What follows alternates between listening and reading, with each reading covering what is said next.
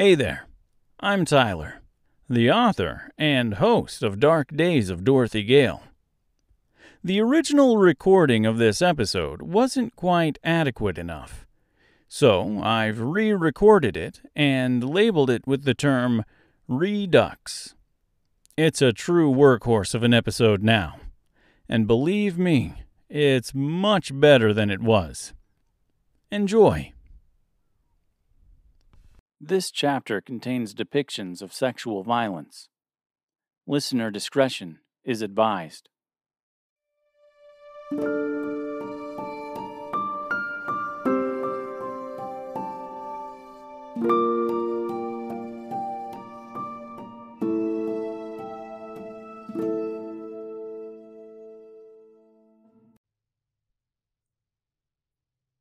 Dark Days of Dorothy Gale. Chapter 3 The Seamstress. The Scarecrow was born of loneliness. It was a warm autumn day when the seamstress became a widow. Her husband was somewhere out in the forest, looking for fresh meat. It was the season of the eastern Locayan three pronged deer one of the largest animals to roam the woods. It was also one of the easiest to kill. They were very friendly creatures, and ultimately too stupid to learn to be otherwise.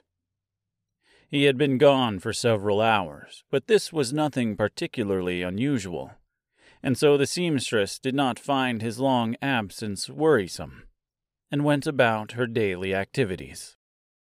She spent the better part of her morning doing the linens and hanging them out to dry in the autumn breeze. Once her morning chores were done, and everything was out on the line, she felt a break was well deserved. Taking a seat in an old rocking chair on the front porch of her small cabin in the woods, she admired the weather and the scenery. A rabbit hopped through the small front yard, being chased by a squirrel who was in turn being chased by a bluebird. She smiled at the situation, not entirely sure if the animals were happily playing with one another, or if they were maliciously chasing one another. Whatever the small creatures were doing, however, it did not matter. The tiny spectacle still made her laugh. Her eyes grew heavy before they closed completely and they closed completely only seconds before falling into a deep sleep. Behind her eyes, in her subconscious brain, she was a child again. She was running around the house with a doll, setting up tea parties and pestering her mother and father, who both loved her very much. She had a wonderful childhood, and she often dreamt of it when she was content in life. This was the last time she ever dreamt of her childhood. The seamstress was brought back to reality by the sound of a child crying. It was unclear at first if it was a boy or a girl, but after a few seconds, she determined it was indeed a girl. She stood up and slowly walked to the edge of the yard. She stopped short of actually entering the woods. The seamstress had only ventured into them a handful of times in her life. She did not like the woods. They were creepy and full of strange creatures. No, she was content with her modest yard and the smaller, more friendly animals that would frequent the garden. The crying became more desperate and the seamstress felt she had no choice but to investigate further. Mustering up all her courage, she walked into the woods. She walked farther and deeper than she had ever been before, until the cabin was no longer visible behind her, but instead only trees. The cries grew louder here and quieter there, but remained audible until she was able to pinpoint the exact direction from which they were coming. She came upon a clearing in the woods. Clearings like this were not uncommon. The tree tops opened above them, creating soft, warm spotlights from the sun's radiant glow. In this small clearing was a small stump, and on this small stump was a small child. A young girl, no older than ten years of age, in a tattered pink dress. She held her head in her hands and was sobbing uncontrollably as her long, flowing blonde hair hung down over the front of her body and danced lightly along the forest floor. The seamstress remained cautious, even as she ran to the child. She stopped a couple of feet away and crouched down low, trying, but failing to see the girl's face, obscured by her hands and hair. What's wrong? she asked. It was just a formality. She did not honestly want to know what was wrong. She did not want to know what was wrong, because the same thing could very well be wrong with herself if she did not approach the situation carefully. Are you okay? Are you lost? Are you hurt? Did something hurt you? Did someone hurt you?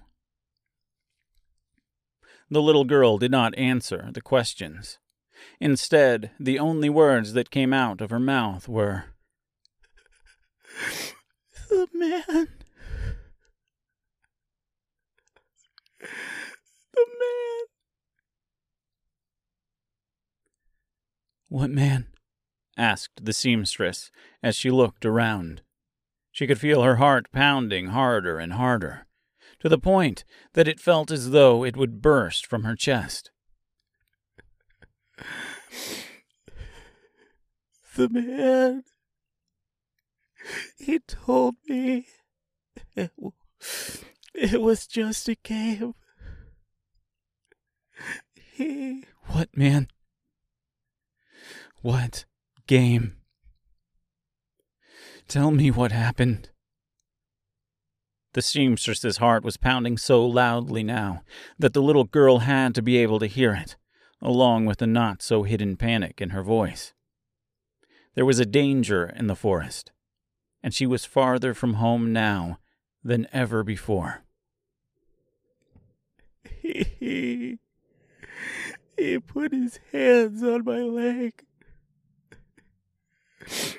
He moved them up. His hands, his fingers. I have never felt a pain like that before. Did you see which way he went? asked the seamstress, trying to regain her composure. If not for the sake of the child, then for the sake of herself. He said, if I ever told anyone,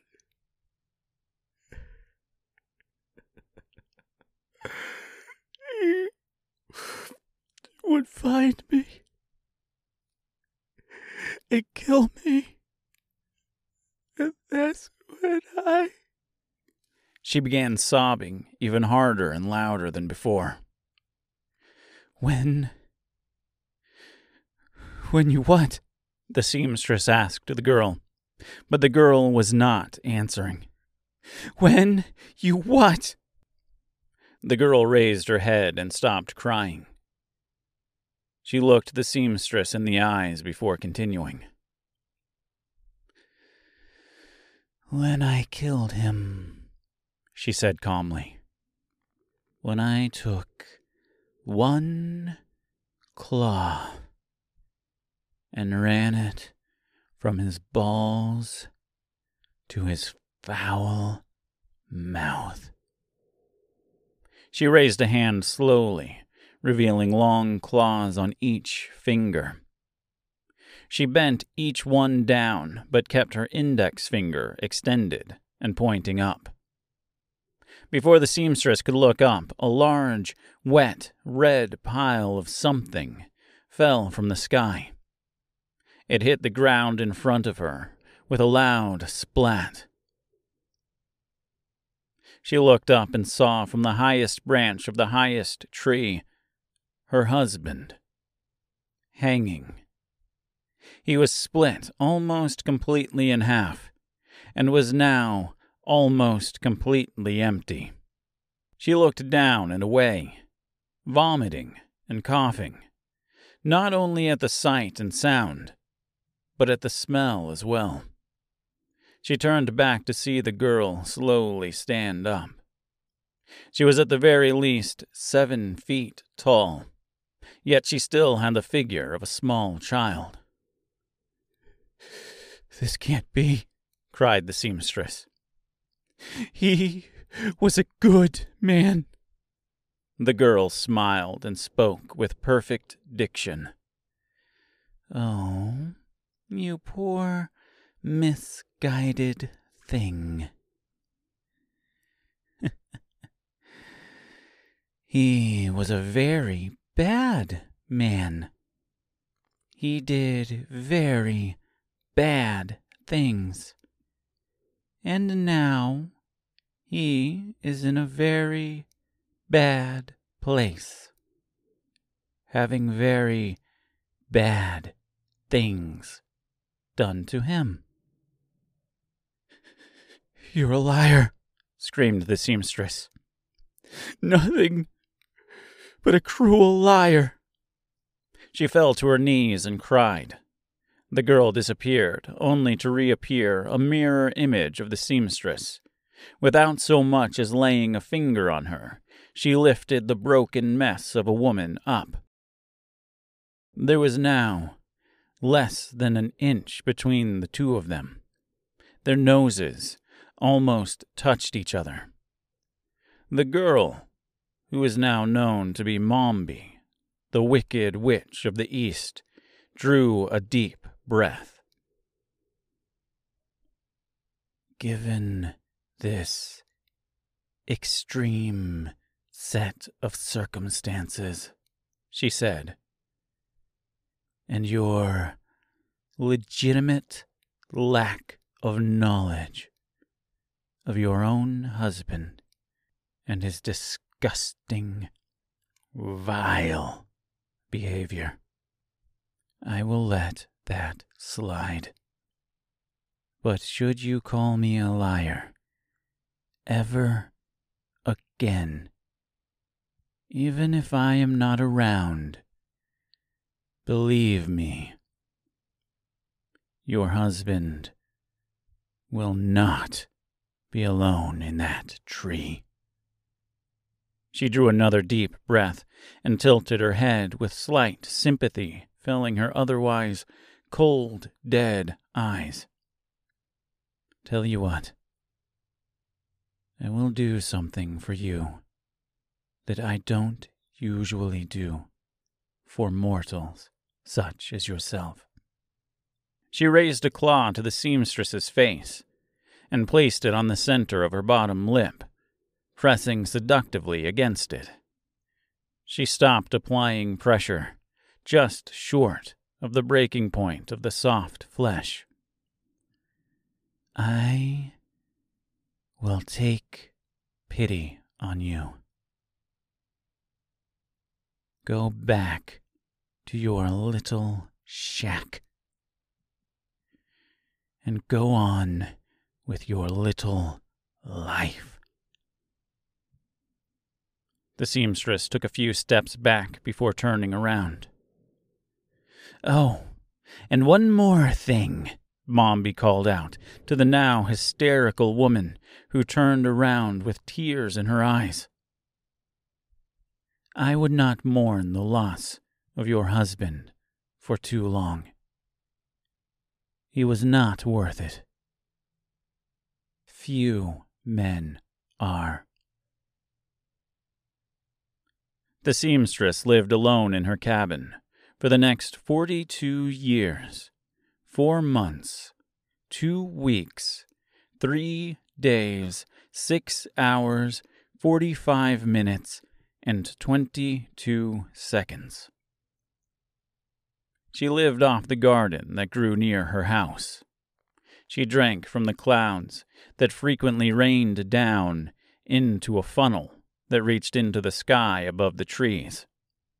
She went about her business and carried on as usual. She kept the house clean and did the laundry on a regular basis, even the clothing that once belonged to her husband, as though he might return some day. He never did, and he never would. It was on a lonely night when the seamstress had the idea. She could not believe it took her so long to think of it. She had a cure for her once eternal loneliness, and all it would require was a bit of string, some of her husband's old clothes, and some straw. All things she had an abundance of, in and around her house.